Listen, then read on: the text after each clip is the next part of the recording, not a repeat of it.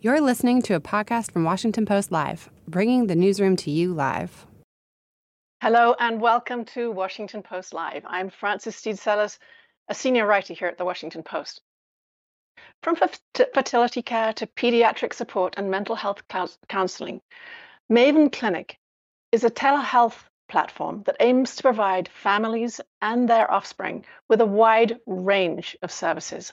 I'm joined now by the founder and CEO, Kate Ryder. Kate, a very warm welcome to Washington Post Live. Hi, thank you so much for having me. We're very pleased and looking forward to a conversation. And before we start, a word to our audience. We would love to have you join the conversation by tweeting questions for Kate to at Post Live. That's the Twitter hashtag at Post Live. Thanks for joining in. So, Kate, let's start with going back a decade or so to the beginning of Maven Clinic. What prompted you to support and begin this particular platform? So um, I started Maven eight years ago, and eight years ago we were still in the very early days of talking about all of the kind of issues that we're finally talking about today. So whether it was postpartum depression or miscarriage or struggling with infertility, um, a lot of these conversations were still heavily stigmatized. And so I was starting my family journey um, about around that time and saw myself and a lot of my friends going through uh, major gaps in care and, and how we were experiencing um, these family building journeys, both with ourselves, our partners, um, and then ultimately as we became chief medical officers of our homes um, with, with our with managing our kids' health as well. And so I thought um, there was a lot of new and interesting technology at the time, telehealth included, and how amazing would it be to reinvent the care model, bring more holistic, equitable care um, to to women and families. And since then, we've expanded not just to women's health, but to LGBTQ health, family health, children's health, and and more broad-based reproductive health. Yeah, I was struck by that. You refer to partners, of course, you refer to LGBTQ. I think something like 40% uh, of your membership is uh, identified as male. What kind That's of specific services do you provide for that group? Well, uh, you know, I think it's always been our belief that uh, it's it's both partners. A woman may be pregnant, but particularly, her, you know, her partner uh, should be included in that care journey. And um, and then for same-sex couples, uh, we support uh, infertility journeys, um, egg freezing, surrogacy, adoption, uh, and then in pediatrics, we actually see a lot of our our male members using sleep coaches and pediatricians to really help manage the the family's household around around their health. I'd love to ask about health equity, which has become such an issue, or it always has been an issue, but it's certainly come to the forefront in recent years. As a telehealth platform, you're potentially more accessible across the spectrum. And I have an audience question that's come in from Nidhi in California. I will read it to you. Nidhi asks How do you address care to underserved and minority women? Great question.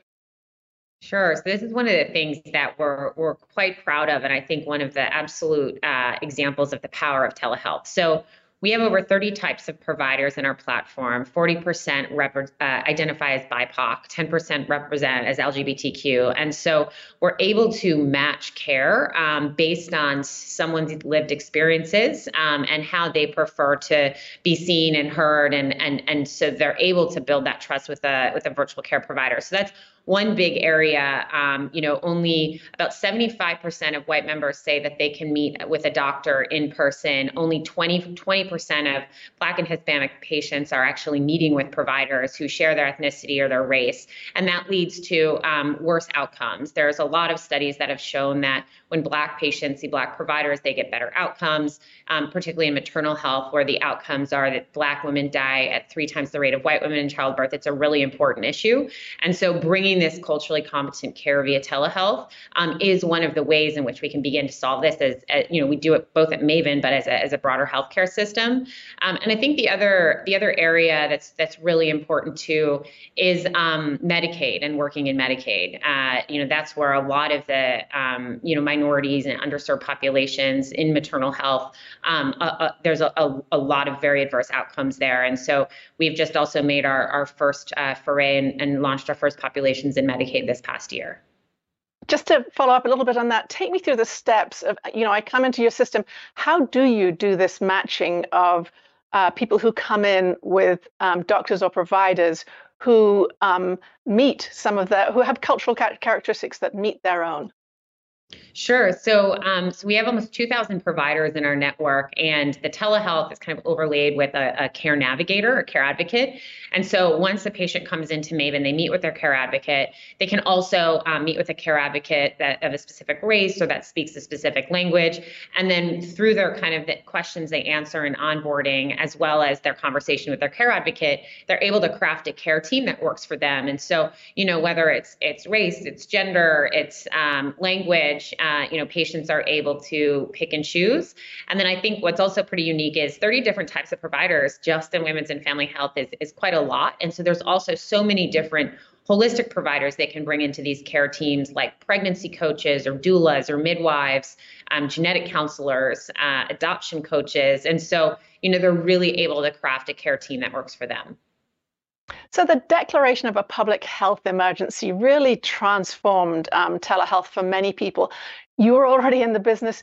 What unique approach did you take at Maven to take advantage of the public health adv- uh, emergency and also um, to take advantage of the skills you already had from being in this area for such a long time?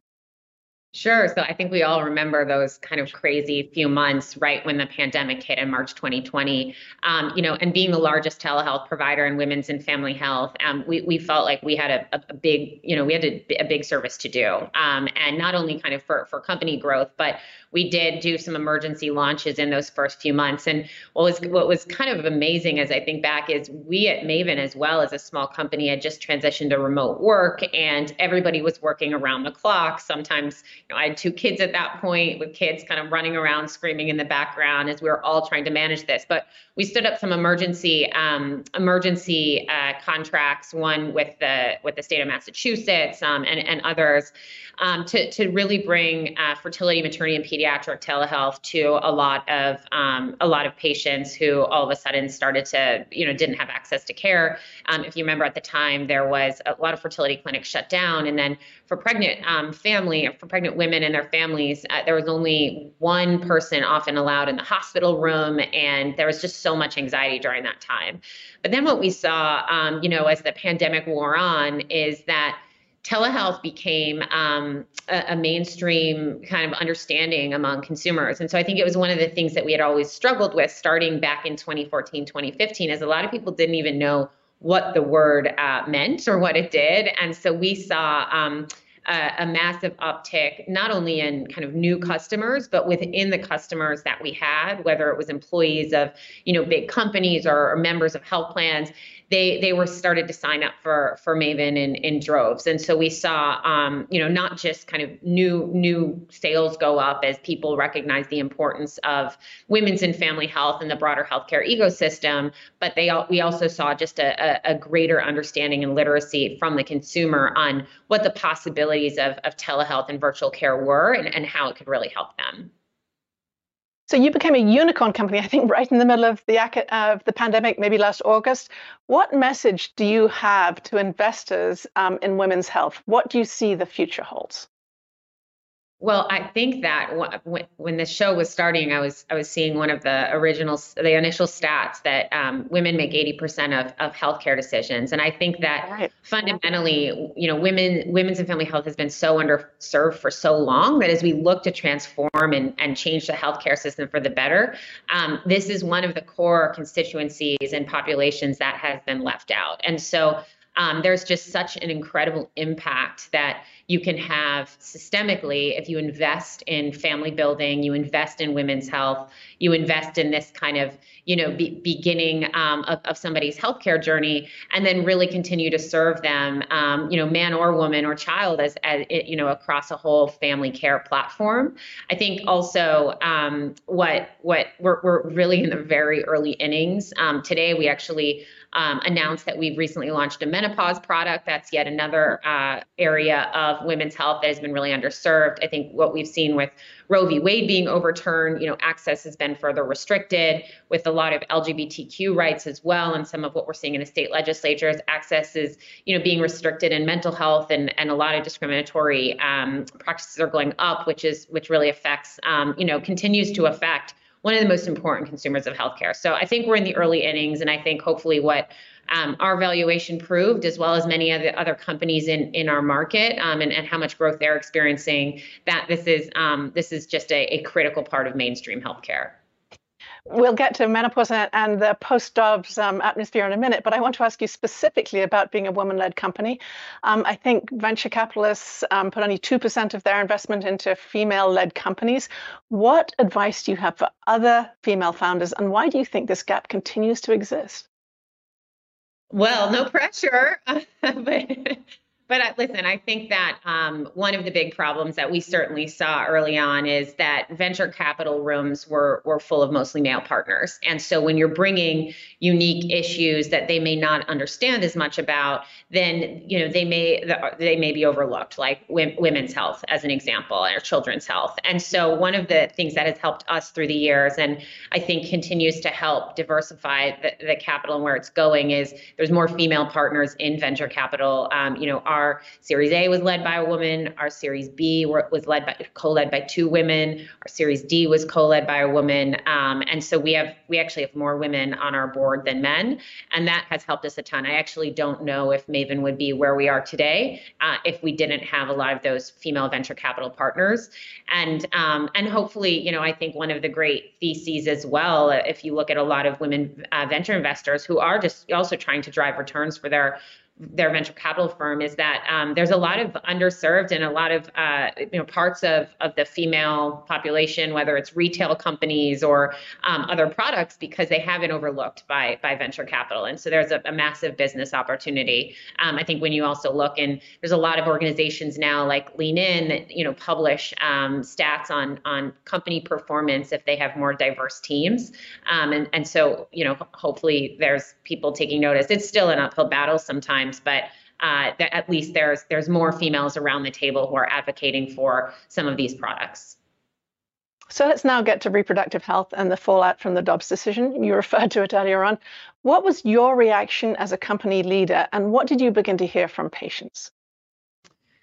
Well, with the Roe decision, we knew, I mean, a lot of the people in the women's health community knew it was coming right when SB 8 was passed uh, in Texas last fall. And then obviously there was the leak from the Supreme Court. Um, what we did is we worked across a few of our product lines to really uh, ramp up what companies and health plans could offer members to bring better access to care. So one of the products, Maven Wallet, uh, supports travel reimbursement across state states. Another product, um, which is our pregnancy options counseling product, which is part of our core maternity track, helps um, you know women understand when they get pregnant uh, what their options are, uh, whether they want to give a child up for adoption, whether it makes sense to terminate a pregnancy, and in compliance now, of course, with the state laws that they live in, um, or whether they want to continue with the pregnancy. And so this is all, uh, you know, core core prenatal care, and I think there, there's a lot of, um, you know, nuance and complexity in a lot of decisions. Our chief medical officer, um, you know, speaks a lot about the complexity of obstetric decisions when it comes to choosing the best uh, options for patients, and you know know, and so I, I think with Maven, um, you know, a lot of the the telehealth and the care advocacy, that's a lot of instant access to care and instant access to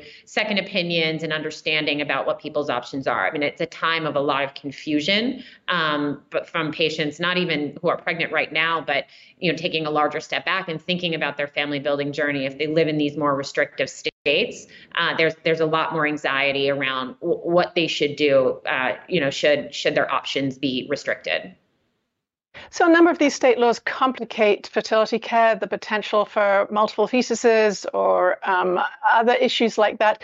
Did you see this in terms of a business as um, something that would cramp your offerings to people or as an opportunity? You know, we didn't know, quite frankly, because I think that in the beginning, uh, we didn't. You didn't see a lot of people stepping up to talk about it right after SB 8 was passed. Only our Texas clients or some some companies in Texas, which were more vocal. Um, you know, and, and I think a lot of people were trying to figure out what to do. There's still a lot going on in the world um, that a lot of benefits teams are are dealing with and trying to understand and guide their teams on. And so there was a lot of um, wait and see, and we didn't know, given how politicized this issue is, whether and and and how diverse a lot of the companies are that we serve. Um, you know, a lot of companies don't want to wade into politics, but I think that when the uh, the decision was passed down, it was a Friday. um, what we saw was all of a sudden a tremendous influx of companies, of health plans of all sizes um, from all different states trying to fit, figure out how to better support their employees in the aftermath of Roe, how to open up access because at the end of the day, I mean, you know, this is a healthcare issue. It's also an equity issue. And a lot of companies struggle to have inequitable benefits across states for something that is so core uh, to a, a, an employee's life, which is building their family, whether it's, you know, through IVF and what that means for, for you know, the, the embryos in some of the, the states where personhood laws are now in the state legislatures, or whether uh, you know those are states with heavily restricted access to um, to abortion care. So uh, so anyway, so we have we continue to see a ton of companies, um, you know, whether they're doing something immediately within 30 days, whether they're you know over the next six months they they're they're planning to. Um, now every every company is that you know almost every company is is really looking at doing something. And again, it's not just the right thing to do, but 80% of employees are saying that they only only want to work for companies um, with equitable benefits that support DEI. So it is it is also a major talent issue if you if you don't have these inclusive benefits. So, because you're a telehealth company working across state lines, are you seeing women reach out for potential um, abortion counseling um, and even for abortifacient drugs at this point? Yeah, of course. I mean, I think it's again, it's almost one out of four women get an abortion before they're 30, 45. So it is a core part of women's health care. And um, and so now I think what is what we're seeing is is people just don't know um, what what they should be doing and what's legal, what's not. Every you know, and, and so Maven, of course, um, you know, is in compliance with with all of the laws. We're also helping keep patients up to date um, on on the latest things that they're able to do.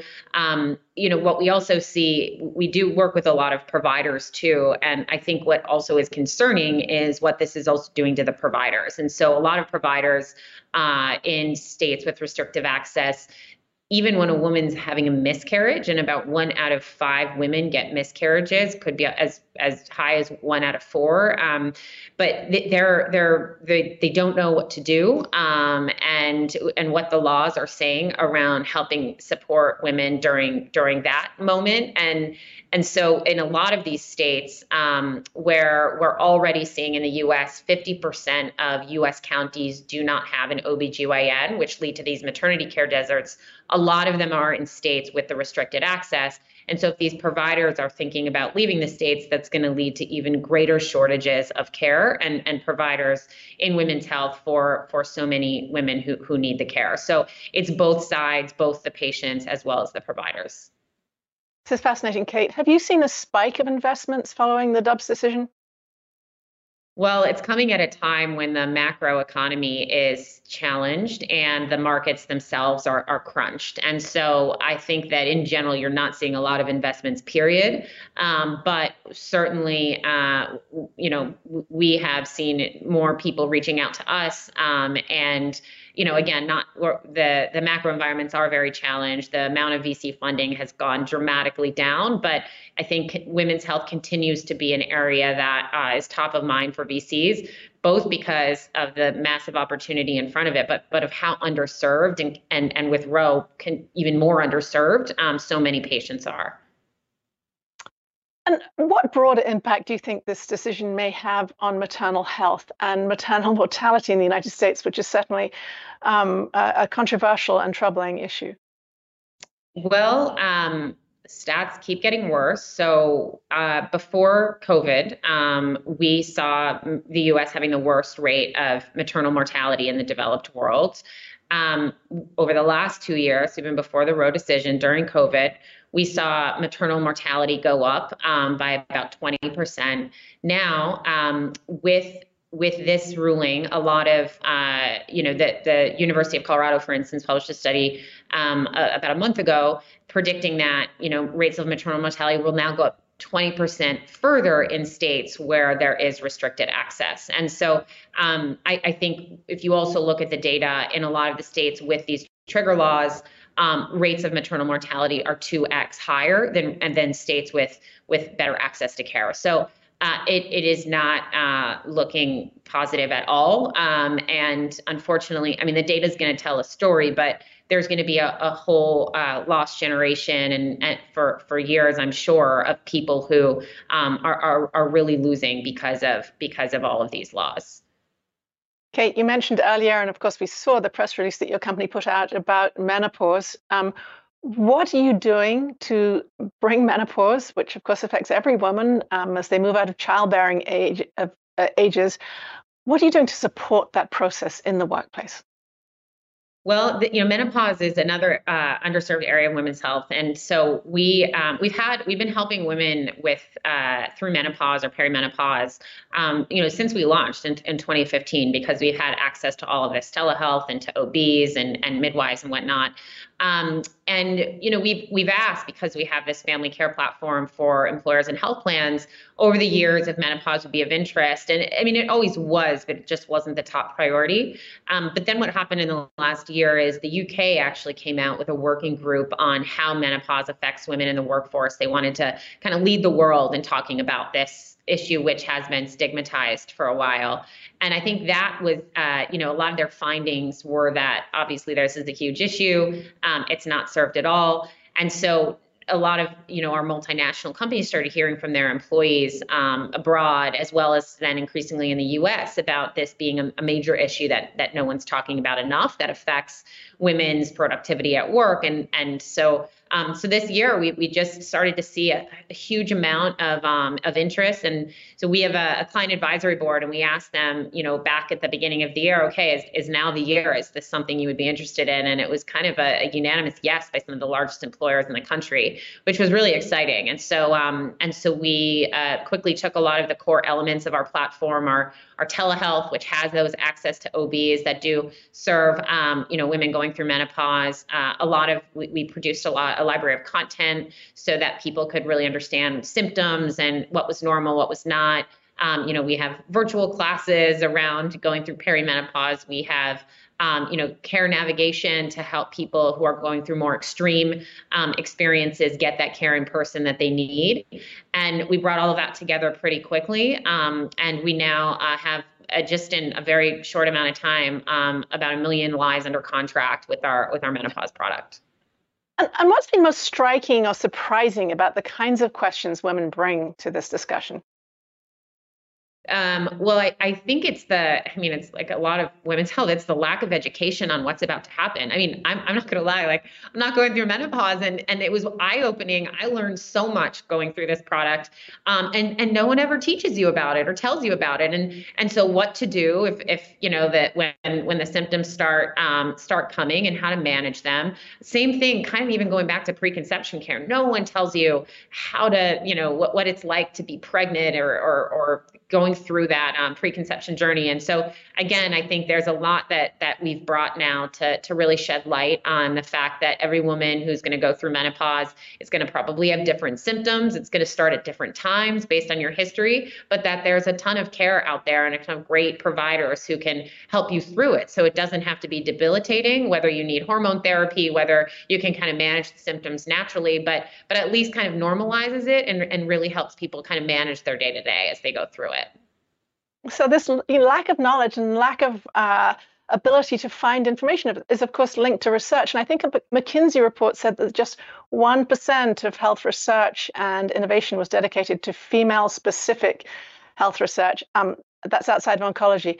What's going to change that tide well, I, I think that um, a, a, few things. Number one, um, you know, as as more and more companies are, are kind of come into women's health, and as some of the big um, the big health plans and, and health systems have a, a bigger focus on it, uh, which by the way they should. Like childbirth is the number one reason for hospitalization in the United States. This is a massive industry. Uh, that you know as as more of those leaders inside of industry as well kind of team up with digital health companies um, you know we can we can produce a lot more data and i think that the when you do when you do not have um, research dollars going into these studies and you don't have technology platforms that are able to help collect a lot of this data it's pretty hard to produce studies and do original research. And so with maven you know we um, we we've been we have some interesting um, and, and exciting studies coming out based on a lot of the data around the patient populations we've been managing everything from digital phenotypes of types of users to you know how telehealth can um, improve uh, maternity outcomes and, and fertility outcomes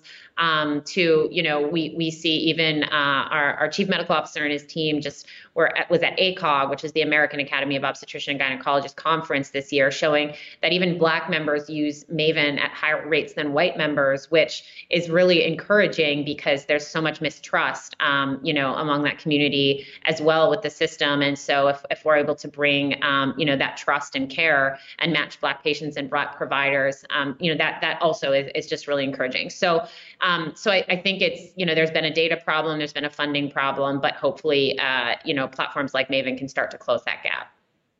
And talking about collecting data, we've seen that long COVID, and I want to take us back to the pandemic just briefly, disproportionately affects women of childbearing age. Is that something you've also been collecting data on?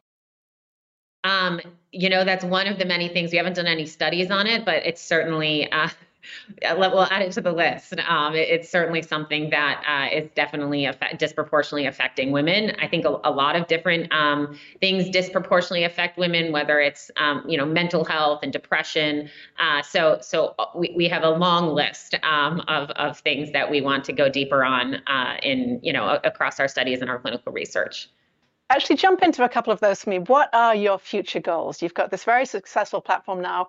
Tell us where it's going. Well, uh, I, I, feel like technology can be a great leveler. Um, and so a lot of these gaps that, that you've been highlighting, asking about, um, you know, first of all, through the virtual care, bringing um, that uh, access to care equitably to all corners, not just of the US, but of the globe, and to show up in the way that um, is is trusting in the way that people want, uh, you know, depending on where you live, what your race is, what your socioeconomic background is, what your, you know, how you identify sexually and from as a gender, you know, whatever whatever you need from the healthcare system that maybe a local healthcare system and, and bricks and mortar care can't give you, um, that you know Maven and telehealth can provide it. And so you know, as we go into Medicaid, which is nearly 50% of the births in this country, it's it's more challenging and complex to, you know, address some of the social determinants needs in that population. And we are, we are, you know, working on a, continuing to evolve our product to meet those needs. And so I hope that Maven, um, you know, is is credibly showing up both from an experience standpoint as well as an outcome standpoint across the the, the diverse populations that we serve, whether it's a woman working at Google in San Francisco, a gay man in New York, you know, a, a, a, lower income woman in Alabama, a you know, a couple in India trying to conceive. These are all of our users, and so continuing to personalize the care through the the the the, the services as well as the technology. Kate, I want to squeeze in one last question. I can't resist.